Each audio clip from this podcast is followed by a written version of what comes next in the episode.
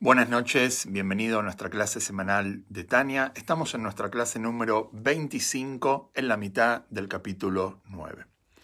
En los primeros ocho capítulos, el Alter Rebbe se dedicó a explicarnos cuál es la esencia de nuestras dos almas, tanto el alma animal como el alma divina. Explicó también cuáles son sus fuerzas y cuáles son las vestimentas del alma. A partir del capítulo 9, el Alter Rebbe empieza a explicarnos dónde se encuentra la base donde cada alma reposa dentro de nuestro cuerpo. Y explicó que por un lado el alma animal reposa en el corazón, en el lado izquierdo, en el ventrículo izquierdo del corazón particularmente, y el alma divina reposa en la cabeza, en el cerebro y también en el lado derecho del corazón.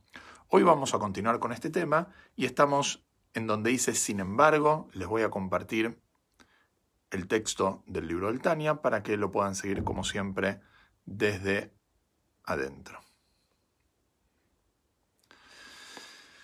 Entonces dice el Alter Rebbe lo siguiente.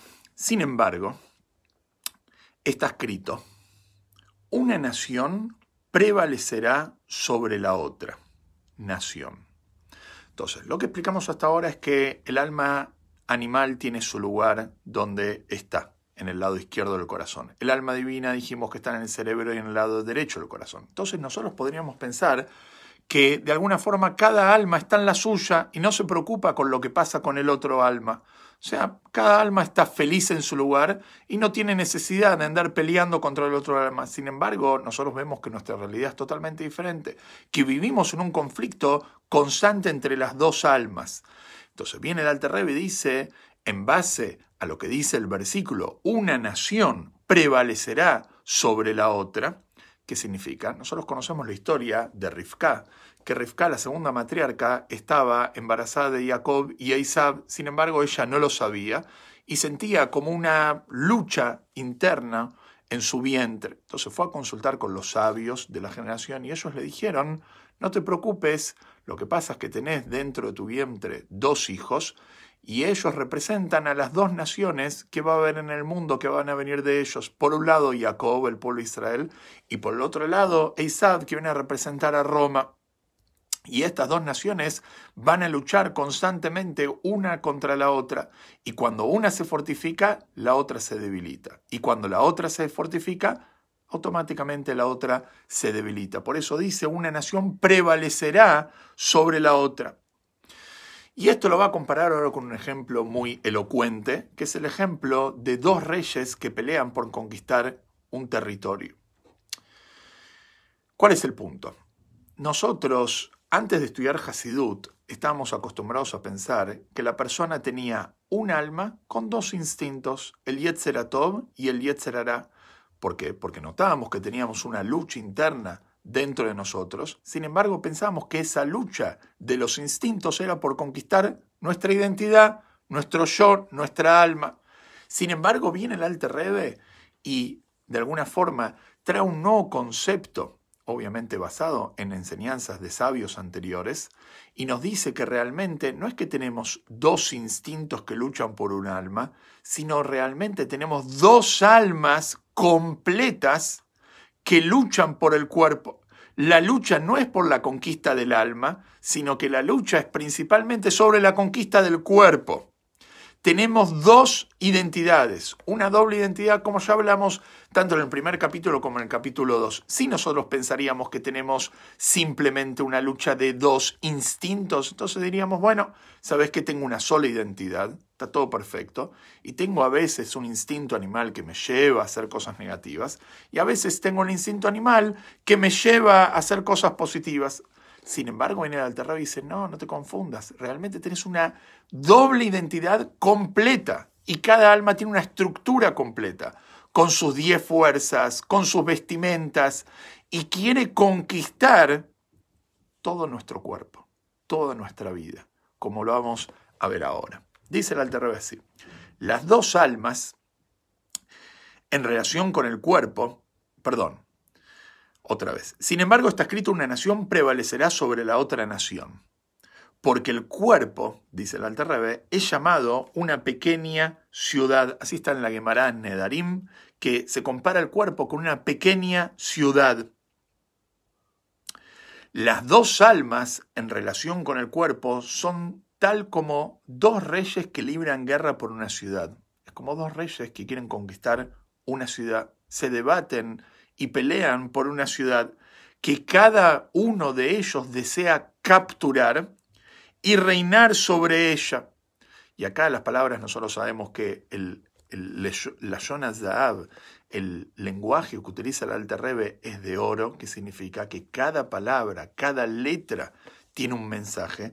No es casual que el Alter Rebbe primero diga, primero quiere capturar y después quiere reinar sobre ella. Capturar significa que cada una de, sus, de las almas quiere reinar sobre el cuerpo aún en contra de la voluntad del cuerpo. Como un rey que, perdón, quiere capturar, como una persona cuando de alguna forma conquista un territorio en contra de la voluntad de sus habitantes. Sin embargo, cada una de estas almas, tanto el animal como el alma divina, no se conforma con gobernar en contra de la voluntad del cuerpo, sino también quiere reinar como un rey que es elegido, que la gente, como se dice, Umalhutó Berrazón Kiblu Aleyem. El reinado lo recibieron con beneplácito, con alegría, con voluntad. Es decir, dirigir a sus habitantes, continúa el Terrebe, según su voluntad, para que le obedezcan en todo lo que él les ordene. Esto es como dos reyes que quieren conquistar un territorio y se debaten y se pelean entre ellos para conquistar al territorio y a sus habitantes. Y quiere que los habitantes respondan a la voluntad del rey que conquistó esa ciudad. Del mismo modo, dice el Tania, las dos almas, el alma divina y el alma animal vitalizante, que se origina en la clipa, como ya hablamos en varias oportunidades, libran entre sí una guerra contra el cuerpo y todos sus órganos. Entonces, de alguna forma, en la analogía, si podemos decir, el cuerpo es la ciudad y los órganos son como los habitantes, quienes viven ahí. Entonces, estas dos almas se debaten conquistar el territorio y a sus habitantes, el cuerpo y a todos los órganos del cuerpo. La voluntad, y el Alter ahora se mete en el detalle, la voluntad y el deseo de la divina. Primero va a explicar lo que es el alma divina. Y recién al final va a decir, después de toda la explicación extensa que vamos a ver hoy sobre qué es lo que desea el alma divina, va a decir, y el alma animal desea lo contrario. Sobre esto he sabido lo que una vez contó el Mashpier Mendel Futterfass, que dice que cuando uno tiene internamente siempre digamos, una voz contraria, y es esa persona que es negativa y es contraria, seguro que eso viene del alma animal. Una persona que es negativa, todo contrario, le dicen algo, él dice lo contrario. Hacen algo, él quiere hacer lo contrario, seguro que eso viene del alma animal, porque el alma animal es lo contrario al alma divina. Pero bueno, seguimos leyendo. Dice así, la voluntad y el deseo de la divina alma es que ella sola gobierne sobre la persona y la dirija. El alma divina no solamente quiere conquistar el cuerpo, quiere ella sola conquistar el cuerpo. No da lugar al alma animal. No es que le dice, bueno, yo me quedo con el 90%, vos quédate con el 10%. No.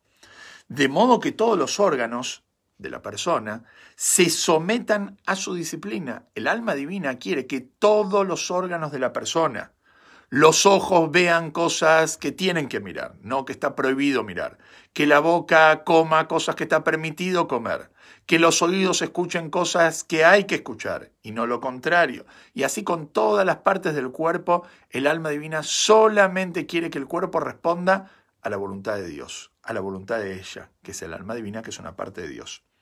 Obedeciendo sus mandatos del alma divina y lo que es más, se subordinen totalmente a ella. O sea, que los órganos del cuerpo se anulen a la voluntad de ella, estén totalmente subordinados, o sea, que de alguna forma estén anulados a esto. Obviamente lo que vamos a ver ahora y lo que recién acabamos de decir es un nivel muy elevado que seguramente a quien puede llegar a este nivel es un tzadik, no gente, digamos, de nuestro nivel que todavía tenemos una lucha con nuestro instinto animal. Sin embargo, acá el Alter a pesar de que es un libro para Beinonim y no para Tzadikim, el Alter está hablando lo que el alma, alma divina quiere en esencia. No importa después lo que pasa en la práctica dentro de nosotros. En esencia, lo que nosotros, lo que nuestra alma divina quiere es justamente dominar todo nuestro cuerpo y todos nuestros órganos. Se cuenta sobre el quinto rebe de Jabá, del rebe Rashab, Rabbi Shalom de Lubavitch, que él dijo que a partir de su bar mitzvah, desde los 13 años, él logró que su cuerpo responda al Shuhan Aruch, que su cuerpo responda a la voluntad divina, al código de ley judía. O sea, que de alguna forma su cuerpo automáticamente responda a cuál es la voluntad de Dios.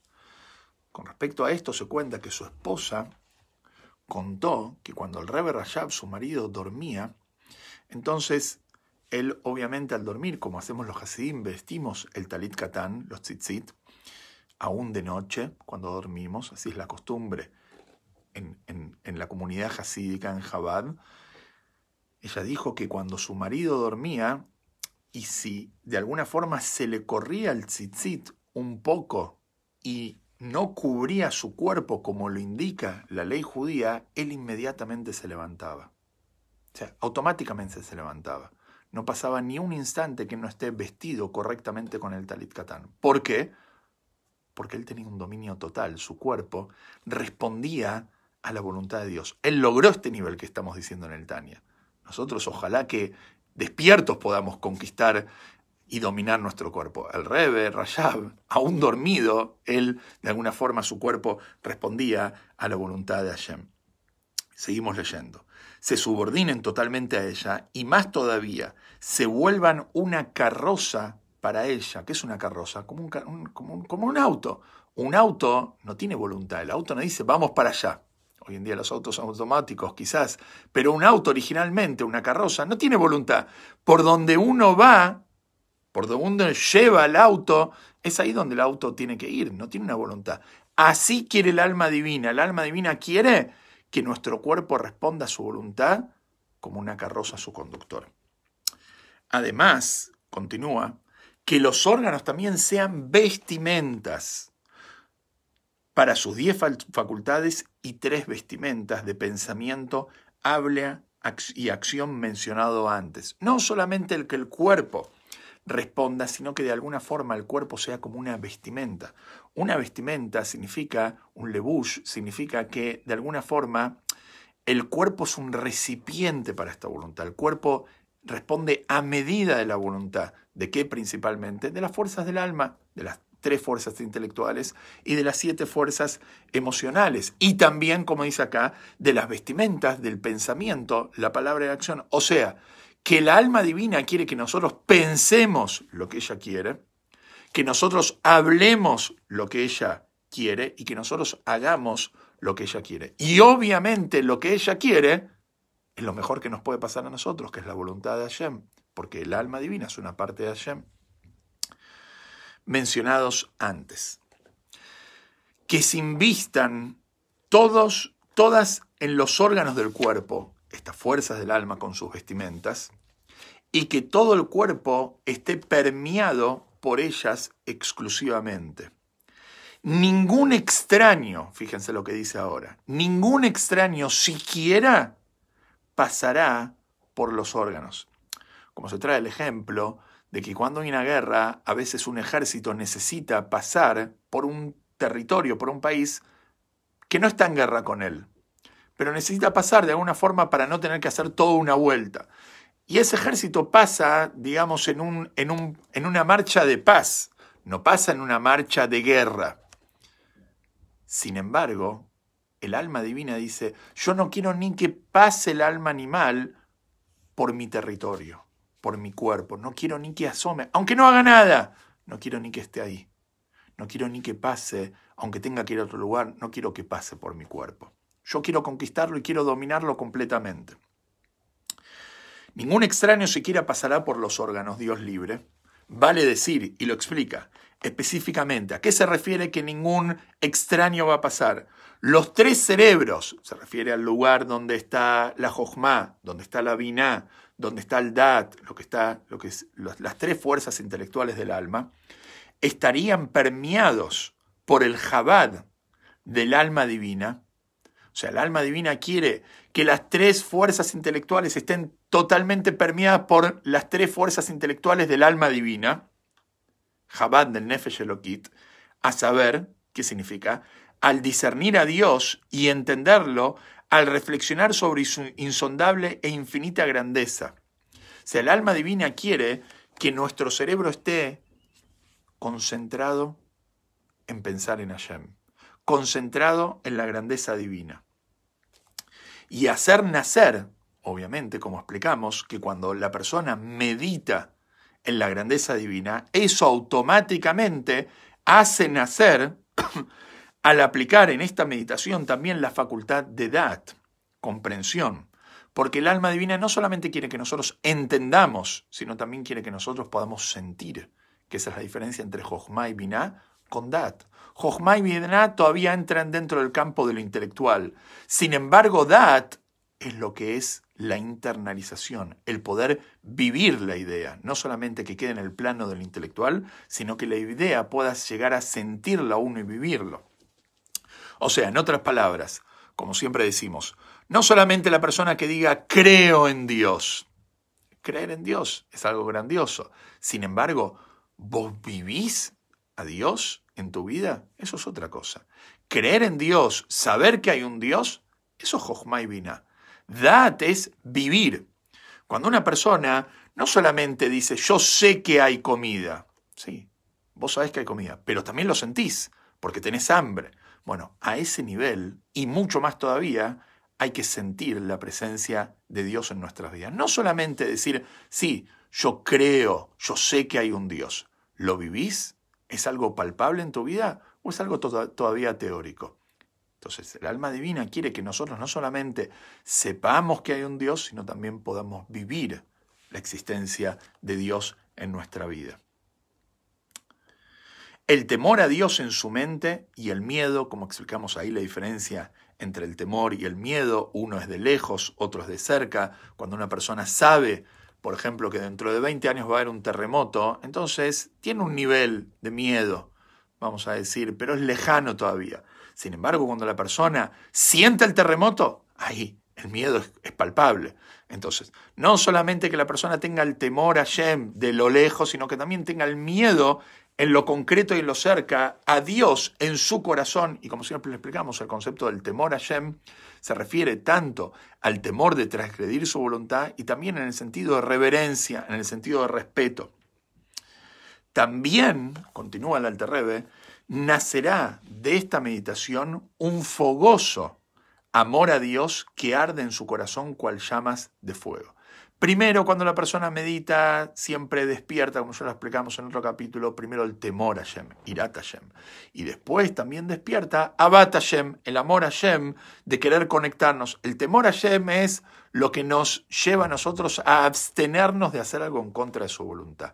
El amor a Shem es lo que nos lleva a nosotros a querer estar cerca de Él. El amor es un movimiento que nos lleva a la cercanía. El temor nos genera distancia la abstinencia. El amor nos genera cercanía. Cuando una persona ama a Shem, quiere cumplir su voluntad, quiere estar cerca de él. Y la única forma de estar cerca de Shem es por intermedio de su voluntad, sus mitzvot, colocándote filim, haciéndote de acá, cumpliendo Shabbat, comiendo kasher, todas las 613 mitzvot, particularmente las 248 mitzvot positivas, mitzvot AC.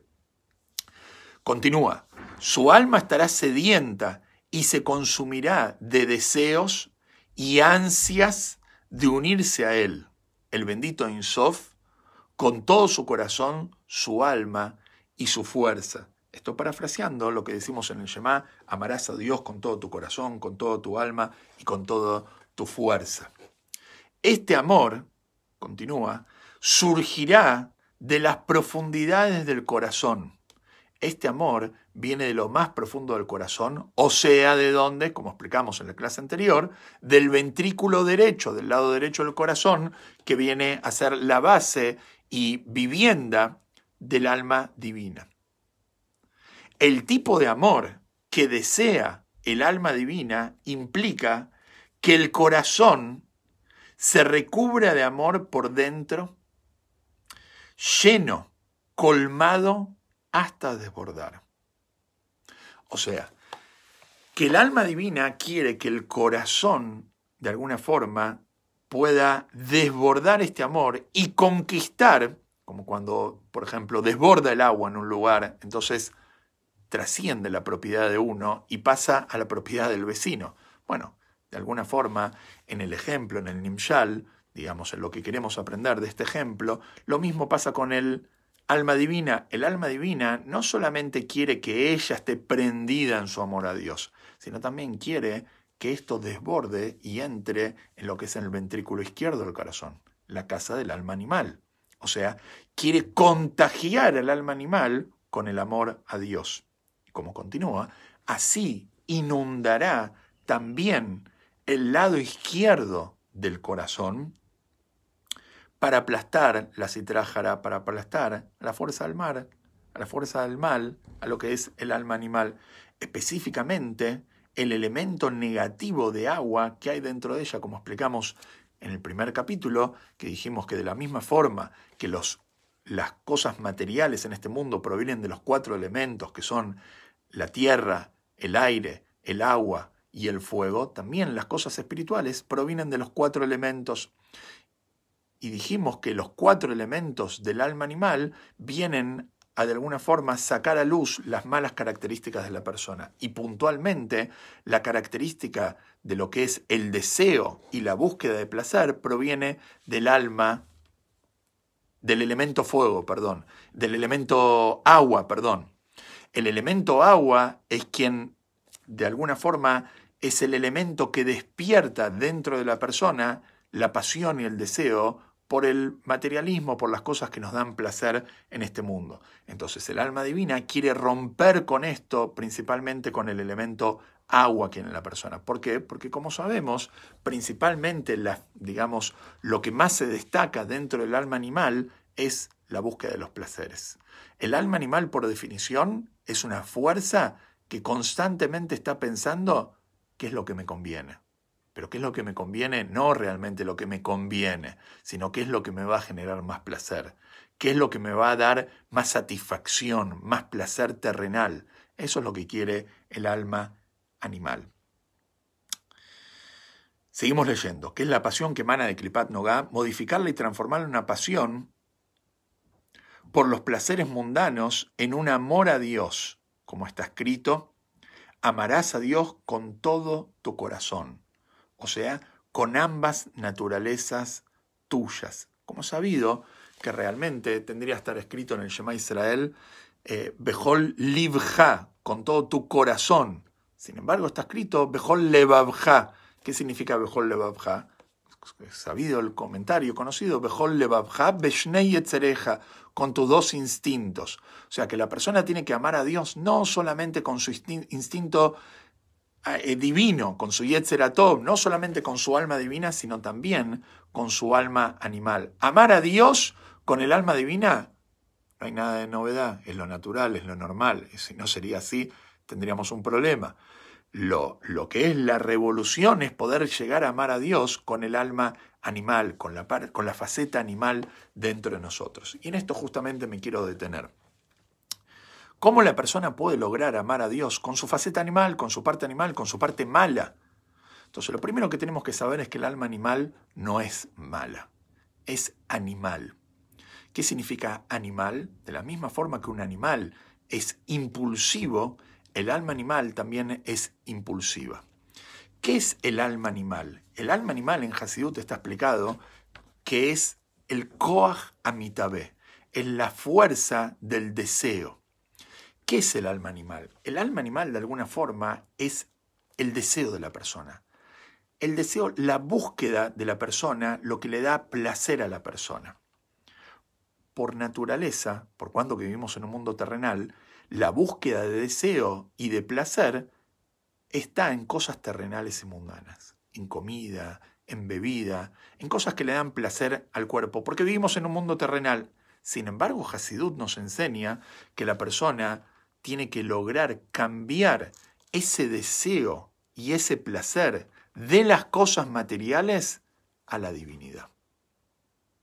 O sea, nosotros, porque no conocemos lo que es el placer de cumplir una mitzvah, no conocemos lo que es el placer de estudiar Torah. Por eso pensamos que el máximo placer en este mundo es en una buena comida, que el máximo placer en este mundo es en unas buenas vacaciones. Ese es el máximo placer que la persona, o en acumular dinero, o en honor. Eso es lo que la persona piensa que es el placer de este mundo. Placer en este mundo es sentir algo con el cuerpo. Sin embargo, eso es porque la persona, la persona que piensa así, es porque la persona nunca experimentó lo que es el placer espiritual, lo que es el placer de cumplir la voluntad de Hashem y principalmente el placer que la persona tiene al estudiar Torah. Como está explicado en otro libro Hasidut del Rebbe Rashab, del quinto Rebbe Jabat, Kuntre Somayon, donde ahí el Rebbe explica las diferencias, las diferencias que hay entre los placeres materiales y el placer espiritual más elevado, que es el estudio, y dentro del estudio, el estudio de la Torah, ya que es la sabiduría divina. Si la persona realmente puede llegar a sentir esto, yo les aseguro que la, no, no estaría ni pensando en la comida. Comería solamente por necesidad, pero no estaría pensando. ¿Dónde estaría su cabeza? Su cabeza estaría constantemente en aprender algo más de Torah. Porque, primero de todo, el ser humano, por definición, es un ser intelectual. O sea, el ser humano no es un ser eh, emocional, no es un ser, seguro tiene su faceta emocional, pero el ser humano, por definición, lo que lo destaca a él es lo intelectual. Es más, hasta los placeres físicos realmente vienen de la cabeza. El placer está en la cabeza. Ahora, ¿cuál es la diferencia entre un placer físico y un placer intelectual? Que el placer físico de alguna forma activa una sensación en el cerebro. El placer intelectual está dentro del cerebro mismo. Cuando una persona estudia algo, eso mismo está dentro del cerebro. No es que una parte del cuerpo le transmite al cerebro qué lindo que está esto, qué placentero que está esto. Cuando una persona estudia algo, cuando una persona de alguna forma entiende algo, eso mismo ya está dentro del cerebro. Ahora, eso es aún con el estudio de cualquier ciencia, porque el conocimiento de por sí es placentero. Acá estamos hablando de cuando una persona estudia la ciencia divina, la Torah. Todas las más ciencias, por más lindas que sean y sofisticadas que sean, son ciencias humanas, son sabidurías humanas. La filosofía, la medicina, la matemática, cualquier tipo de ciencia que se puede estudiar en una universidad es algo que lo hizo el hombre. Sin embargo, la Torah no es algo que tiene que ver con el hombre es algo que tiene que ver con Dios. Como se dice, Moshe Kibel Torah, Misinai. Moshe recibió la Torah, no la recibió de otro sabio. Yoshua la recibe de Moshe. Sin embargo, ¿de dónde recibe Moshe la Torah? La Torah la recibe directamente de Hashem, porque la Torah es de origen divino. Y cuando una persona que su máximo placer puede estar en lo intelectual, se conecta con el placer intelectual de la sabiduría de Dios que es infinita, ese es el máximo placer que la persona puede tener en este mundo. Es cuestión de probarlo solamente. Y esto es lo que está diciendo el Alterrebe. No es malo el Yetzerará. El, el desear no es malo. El deseo, la búsqueda de placer en la persona no es malo. La persona no tiene que restringir eso.